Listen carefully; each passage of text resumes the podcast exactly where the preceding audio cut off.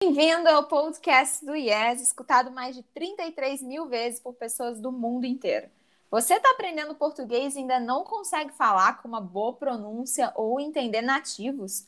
Nós vamos te mostrar como se tornar um falante de português confiante com o nosso método voltado para melhorar a sua compreensão oral.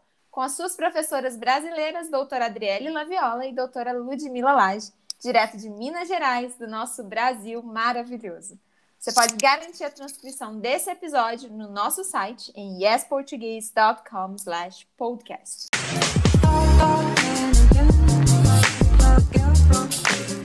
Tudo bem? Tudo bem. E você, Adri? Como é que você tá? Tudo bem também. Como é que tá sendo o seu dia aí? Ah, tá um dia tranquilo, agradável. E o seu? Tá ótimo também. Super feliz a gente estar tá junto aqui em mais um episódio do podcast do Yes. É isso aí. E hoje a gente vai falar sobre a comunidade libanesa no Brasil.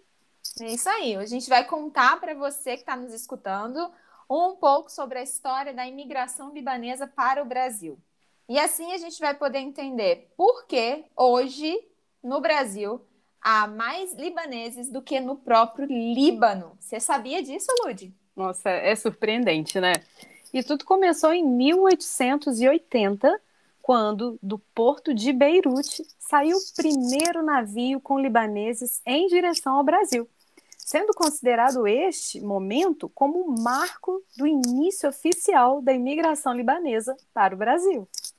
Mas aqui, por que, que os libaneses resolveram migrar? Bom, as causas principais da imigração foram questões de natureza econômica, política e religiosa havia uma grande quantidade de libaneses cristãos fugindo do domínio muçulmano do Império Otomano. Ah, sim, entendi. E aí, quando eles chegaram ao Brasil, os estados que mais receberam libaneses foram São Paulo, Rio de Janeiro, Minas Gerais, Pará e Goiás. Aqui mesmo para Carangola vieram muitos, você sabia? Tem várias famílias aqui de origem libanesa. Inclusive a do Otávio, do meu marido, é de origem libanesa. Eu acho que o avô do pai dele veio direto do Líbano para cá. Nossa, que interessante. Uhum. Mas você sabia que por causa do domínio do Império Turco-Otomano, a entrada de sírios libaneses se dava até 1892 com passaportes turcos? É mesmo? Pois é. Entre os anos de 1893 e 1926, eles eram classificados como sírios, sendo a entrada com passaporte libanês só a partir do ano de 1926. Por essa entrada inicial com passaporte turco, até hoje é comum se referir aos árabes e seus descendentes como turcos. E é uma generalização que não é muito adequada, né? Pois é. E esse primeiro fluxo migratório foi impulsionado pela visita do imperador Dom Pedro II em 1876. Exatamente. Dom Pedro II, imperador brasileiro, visitou Beirute e estreitou os laços entre os dois países.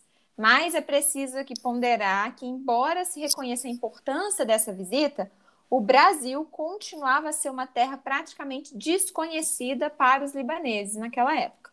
Por esse motivo, os documentos históricos revelam que a maior parte dos imigrantes acreditava estar indo para os Estados Unidos e, ao desembarcarem nos portos de Santos ou do Rio de Janeiro, pensavam estar pisando em solo americano.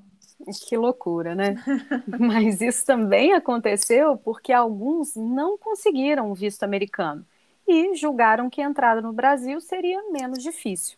Porém, havia também um grupo que veio ao Brasil estimulado pelos familiares que já tinham migrado para o Brasil e encorajavam a vinda como forma de melhora de vida.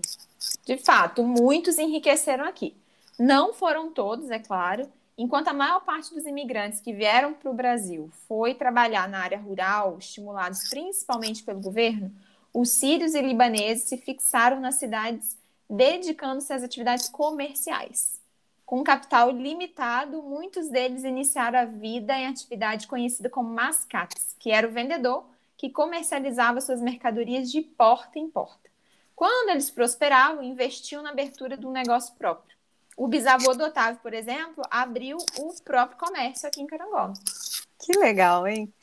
Bom, esse primeiro período de imigração perdurou até o ano de 1900, quando se iniciou outro intervalo até o ano de 1918, que é marcado pela Primeira Guerra Mundial. Os libaneses, dominados pelos otomanos, vieram para o Brasil estava em processo de industrialização e urbanização, com esperança em novas oportunidades de vida. Eles se concentravam em dois principais polos econômicos do país: a Amazônia, que passava pelo ciclo da borracha, e o Sul, que estava no ciclo do café. Uhum. Depois teve mais dois períodos de fluxo migratório. O terceiro e quarto período ocorreram entre os anos 1918 e 1950. Após a Primeira Guerra Mundial, os imigrantes libaneses foram para o sul do Brasil, que estava com a economia próspera. Com a crise de 1929, os imigrantes que tinham reservas de economia investiram em propriedades para abertura de novas indústrias e comércio.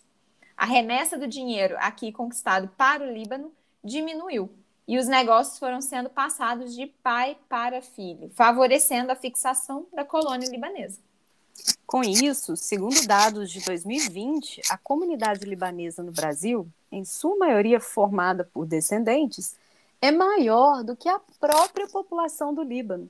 Há aproximadamente 10 milhões de libaneses e descendentes contabilizados no Brasil, contra 5,9 milhões contabilizados no Líbano. É quase o dobro, né? Que interessante isso. Muito, até curioso. Enfim, se você que está nos escutando gostou de saber isso e quer continuar melhorando sua compreensão oral e sua pronúncia com nossos podcasts, enquanto aprende curiosidades sobre a língua e a cultura brasileiras, não deixa de se inscrever nos nossos podcasts para receber a notificação quando um novo episódio estiver no ar. É isso aí. Foi um prazer estar aqui com vocês hoje. Espero que vocês tenham gostado dessa dica, dessa curiosidade. E até a próxima. É isso aí, gente. Até mais. Tchau, tchau. Tchau.